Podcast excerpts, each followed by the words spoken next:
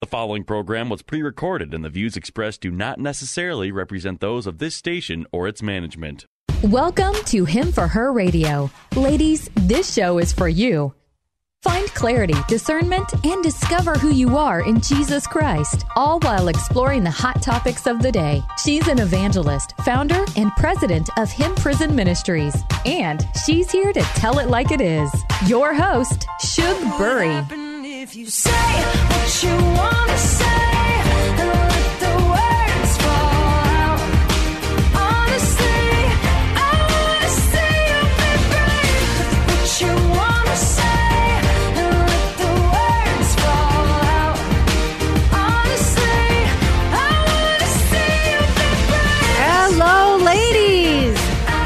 This is Shug Burry, and I'm the host of Him for Her Radio Women's Hot Topics, a place where your voice can be heard.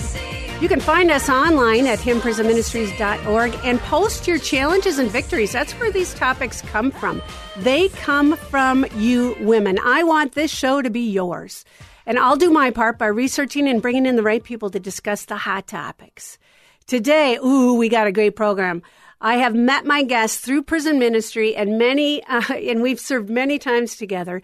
And today's hot topic is, is there hope after all is stripped away?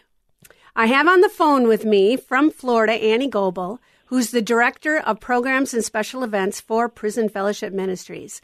We have worked together in five different prisons. I don't know, you probably don't know that, Annie, but it will be five different prisons within the last 12 months throughout the United States. I've heard her testimony as well as her daughter, Judy Iceland, who's with us as well. Well, I can't wait for you ladies to hear today the hot topic. Is there hope after all is stripped away? So let me start first by asking the listeners. Maybe some of you are in the middle of losing everything your marriages, custody of your kids, loss of your job and income, and you feel alone and there's no hope. Annie and Judy, I would like to introduce you to our listeners. And listeners, this is Annie Goebel and Judy Iceland. Say hello. Hello, hello. Hi, this is Annie from Southwest Florida. So happy to be here. Annie, I hope you're enjoying the weather. Yeah, yeah. Annie, would you do us a favor and share with us your earlier ministry of Daughters of Destiny and how did you end up with Prison Fellowship Ministries? well, Daughters of Destiny was the first and only national prison ministry for women only. And um, I was honored to help put it together and lead it, um, ministering in women's prisons all over, all across the country. And after doing that for about 10 years, um, I was approached by Prison Fellowship, who had a new CEO. Chuck Colson, you know, founded Prison Fellowship years ago, and then he passed away a couple years ago. And so the new CEO had come on board, and um, in his first year, he traveled around the country finding out what was going well with Prison Fellowship and what was a little weak. And he discovered that they weren't really reaching the women like he felt they should. Mm-hmm. And he kept hearing about Daughters of Destiny, this women's prison ministry. Well, it just so happened that his chairman of the board went to my church in Southwest Florida. So they approached me and my husband, Mel, who also helped found Daughters of Destiny. Shout out to offer- Mel. Hey, Mel. Hello, Mel. yes, the brilliant vis- visionary. Um, they approached us and um, offered us a deal of acquiring Daughters of Destiny, taking it up much higher into their organization, being able to reach women even better around the country as their women's program with me on staff leading it until I retire. And so we prayed about it and we really felt like that was God's will. So Daughters of Destiny became Women's Hope through Prison Fellowship. Awesome. And that's awesome. where I am now. And uh, Annie and I have had the privilege, as well as Judy, to serve together in different women's prisons. Um, and we're going, we've got several coming up this year as well. So I'm looking forward to that. I miss you, Annie.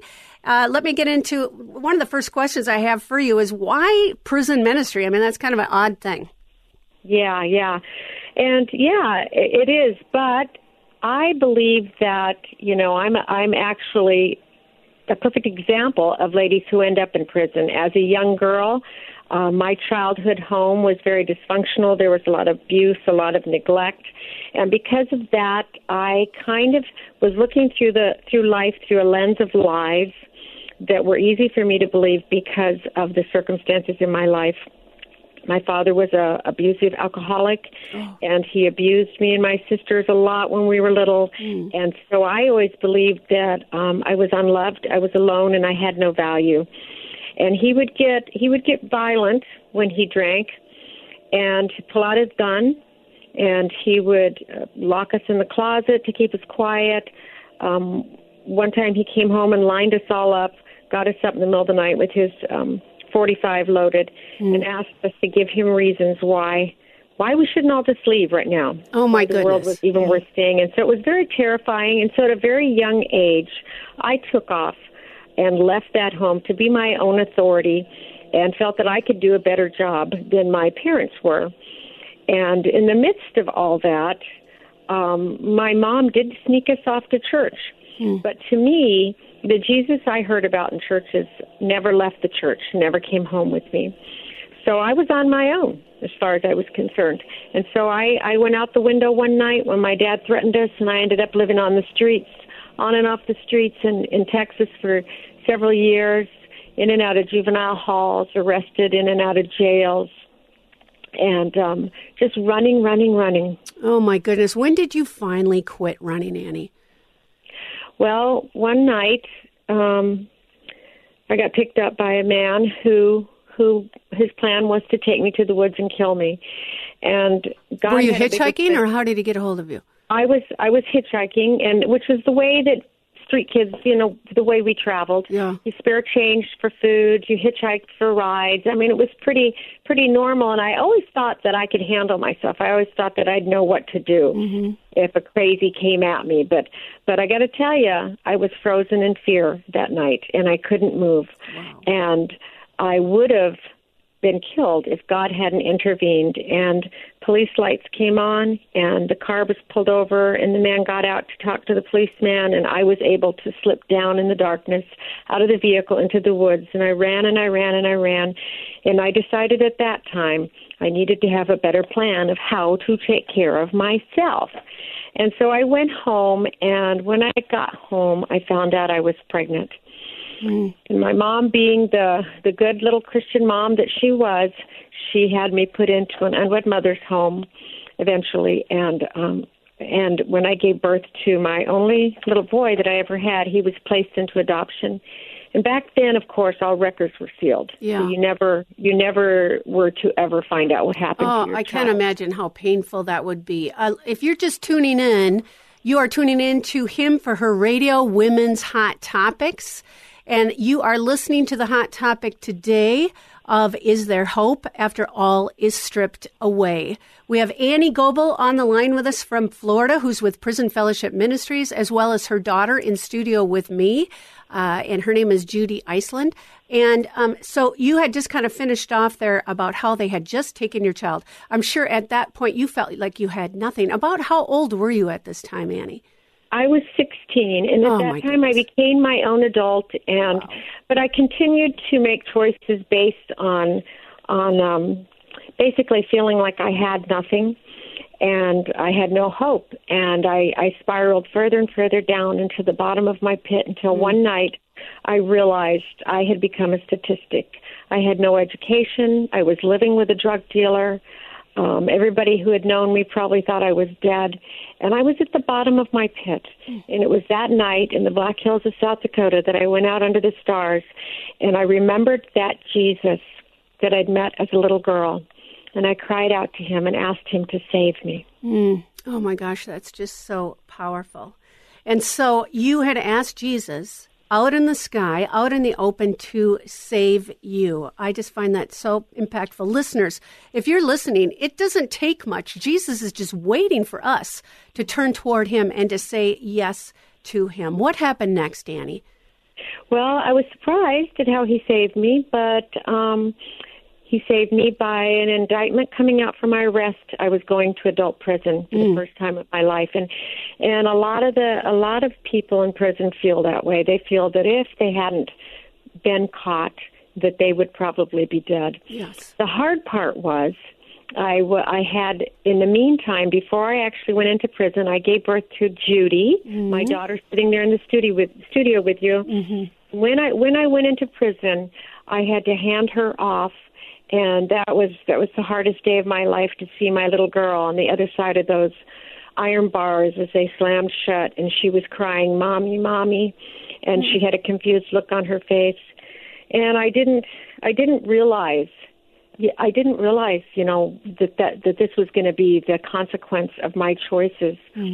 That that I would hurt my children so much, and I was so worried that that um that they would they wouldn't you know that they wouldn't have a good life that, Yeah. that they wouldn't have opportunities because their mom was in prison and also their dad was in prison too So both mom and dad are in prison. You feel like everything Yeah. is stripped away. You've lost your Yeah. son. You gave him up um, when you when you gave birth to him, and then your daughter was taken to uh, from prison.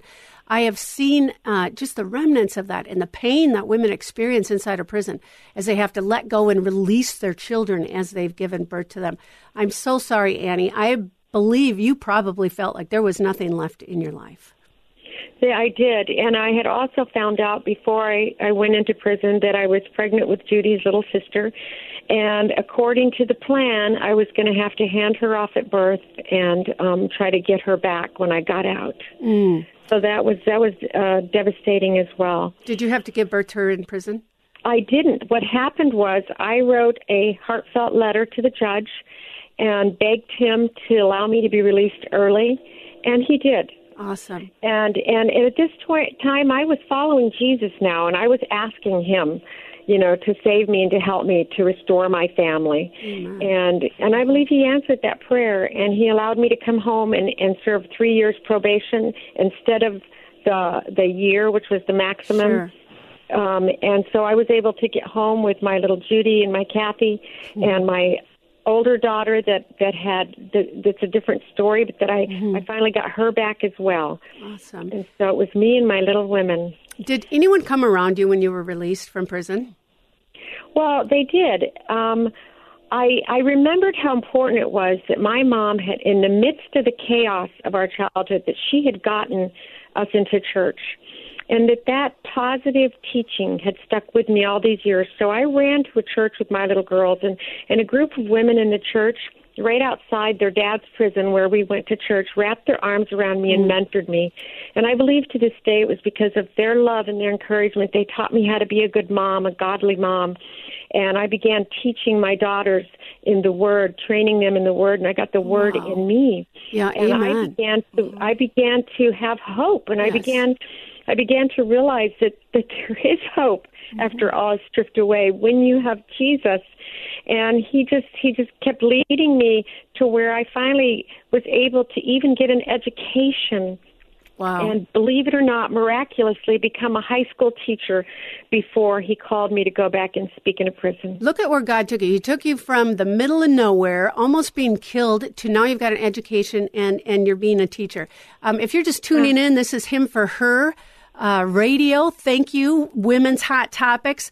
And the hot topic for today is Is there hope when everything is stripped away?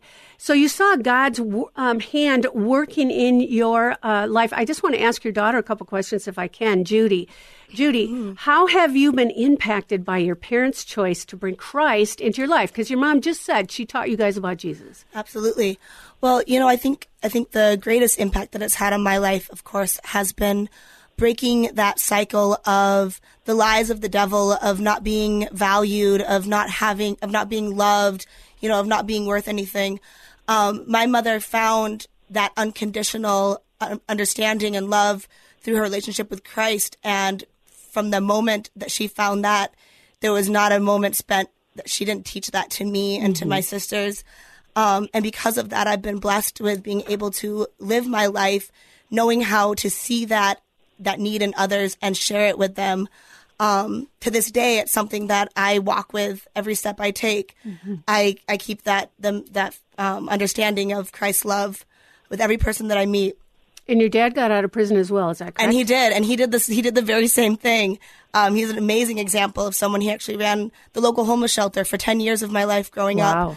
Um, and so I was raised face to face with people who were so caught in the devil's lies, so caught in um, in their hurt and their pain Yeah. that you know it's amazing to see how little it takes Mm-hmm. to break through that Hmm. when you understand the love of Christ. How little it takes to to go to shine into the darkness of someone's life so your dad is a believer too. as well. Yeah. and he would share, he and Annie both shared with you the importance of Christ in your life. Absolutely, absolutely. I love that.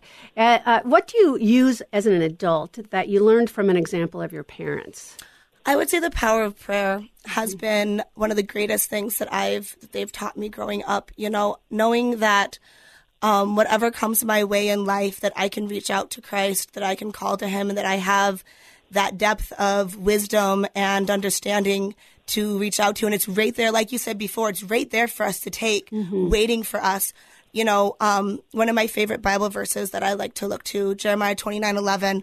For I know the plans I have for you, says the Lord plans to prosper you and not to harm you, plans for hope and plans for a future. I love it. And yeah, and we just we just have to remember it's right there waiting for us. He's got it all set out for us, and we just have to take it. Yeah. Yeah. You know, in prison, I see this often that a mom will be sitting next to their daughter, or, you know, I, I've got three kids and all three kids are in prison with three different dads, et cetera. It's a generational epidemic. Wouldn't you agree, Annie, as we watch people uh, become uh, reoffenders? You know, they were raised in it, it was their life. You guys have made a difference. Absolutely, absolutely. And I Yeah, have I, would say, agree. I, I've spoke with many young women in prison who, who who said to me, "I always knew I'd be here." Yeah. Hmm. Mm-hmm. Isn't that sad? Because of, of the way they were raised. Is that what they meant? Yeah. Yeah. Yeah, yeah. They they just knew that that their their grandma had gone to prison, their mom was in prison, their dad, their brother. It was their future, and I loved that. That's broken on my girls. None of n- mm-hmm. none of them ever for a second thought that they would end up in prison. Mm-hmm. or that we were unloved or didn't have value or worth in the world. You know, I've never had a day in my life go by. And you know, when we were when we were very young, I didn't even realize the fight that my mother had every day to provide for us and to make sure that we were supported and loved in the way that we deserved and that she was instilling that sense of value into us. Um, you know, as a story that I like to tell sometimes, um, that it was almost embarrassing at first when, I, when it dawned on me, but um, just a few years ago, I was riding with some friends and I was telling them a story about my childhood and and I was remembering our house that we were in, our little townhome, mm-hmm. and it was two bedrooms. So it was me, my younger sister, and then our older teenage sister, three girls.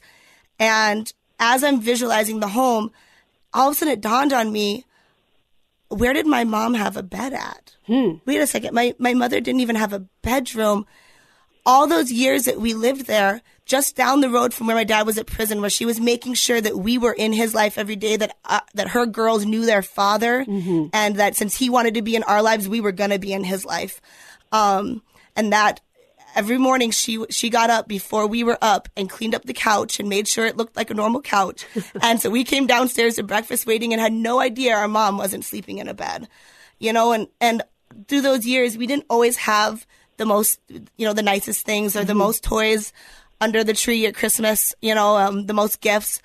But we had the gift of unconditional love of Jesus Christ, and that's something that outshines any monetary valued item I could have gotten in my life growing up. Way to go, Annie. Way to go, Annie. That's awesome. Mom. What I, I love it. What I think is really, really cool is that that here I am now working for Prison Fellowship, and way back then, their program Angel Tree was blessing my daughters with mm-hmm. gifts Yeah. because their dad was in prison, and and it's like it's like the circle. It's like it's like the, you know, now here I am able to reach out and help Yeah. people. We were being program blessed That actually helped me. Then and now we get to do it for others. And God doesn't Yeah. waste a mm-hmm. thing. I mean, you know, He says, rejoice in hope, be patient in tribulation, be constant in prayer from Romans 12. I love that. And, you know, you guys were patient. And, and I can't even imagine, Judy, what it would have been like to have both a mom and a dad in prison. Annie, my heart breaks for you that you had to give up your kids and everything was stripped away. So, Annie, let me ask you this question. Um, how did you see God's hand working in your life? Well, there's, I tell you what, God loves to surprise us. and over the years, He did, has done so many amazing things. First of all, just getting me through college to get an education. Yeah. I dropped out of high school at like 16, and I was skipping most of the time before that. And somehow He got me through college and got my education. And then, beyond my wildest dreams, 38 years after I gave birth to that little boy, I met him for the first time. Wow. The boy that you lost, that you never got to meet, they Mm-hmm. Yeah. just took him. Yeah, and it was, I mean, it was a divine, divine appointment. There was no way I could have ever planned it. A young woman that was actually, um, that her children played with my children uh, outside the prison.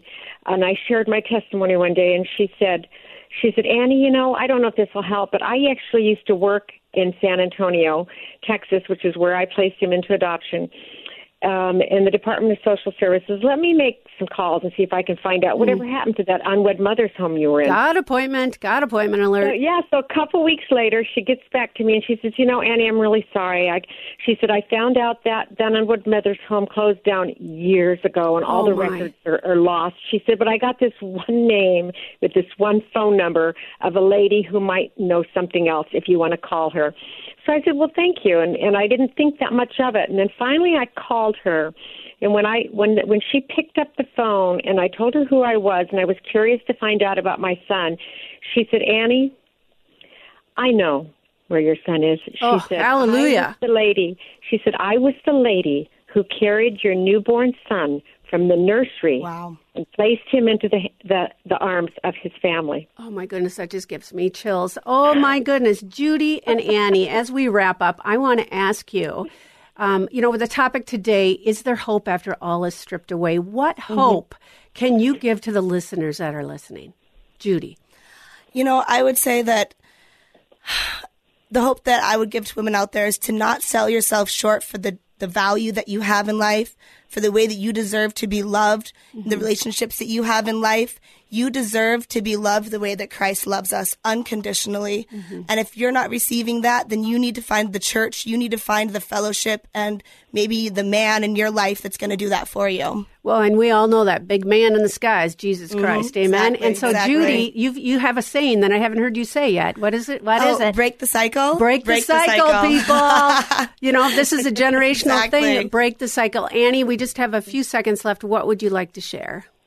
I'd like to share that my life is an example of just how how stripped you can be, how how much everything can be broken and lost in your life, and then through the power of Jesus Christ of following Him, just in mm-hmm. faith, not even knowing what's going to happen, your life can be restored, transformed, and beautiful. You know, and it all happened when you stood out there on that night and asked Jesus to come into your life.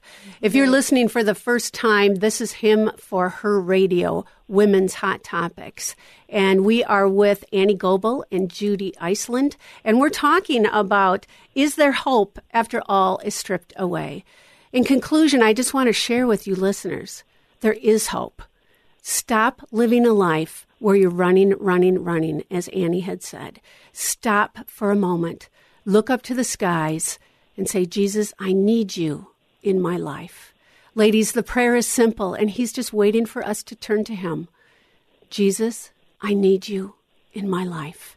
Forgive me for my past, my rebellion, and I invite you to lead me for the rest of my days. I believe that you died and rose for my sins. Because in Romans 10 9, it says, if you confess with your lips Jesus is Lord, and you believe in your heart God raised him from the dead, you are saved. It's as simple as that. And I just love the generational impact that each of us can have. If you're living in that life of everything is circling back around, back around, I'm living the same life my mom did, my dad did, a life of drugs, a life of difficulty, a life of abuse, the cycle can stop here in Jesus Christ. Would you please thank my guests, Judy Iceland and Annie Goebel, everybody? I can hear you clapping in the background. and I thank you, ask again that you go to himprisonministries.org, that you donate, that you help us buy Bibles, that you help us walk with people in the darkest reaches of the world. Please be generous. Don't hold back so that we can go out together in the name of Jesus Christ. Until next time, ladies, my name is Shug Burry. Over and out. See you next time.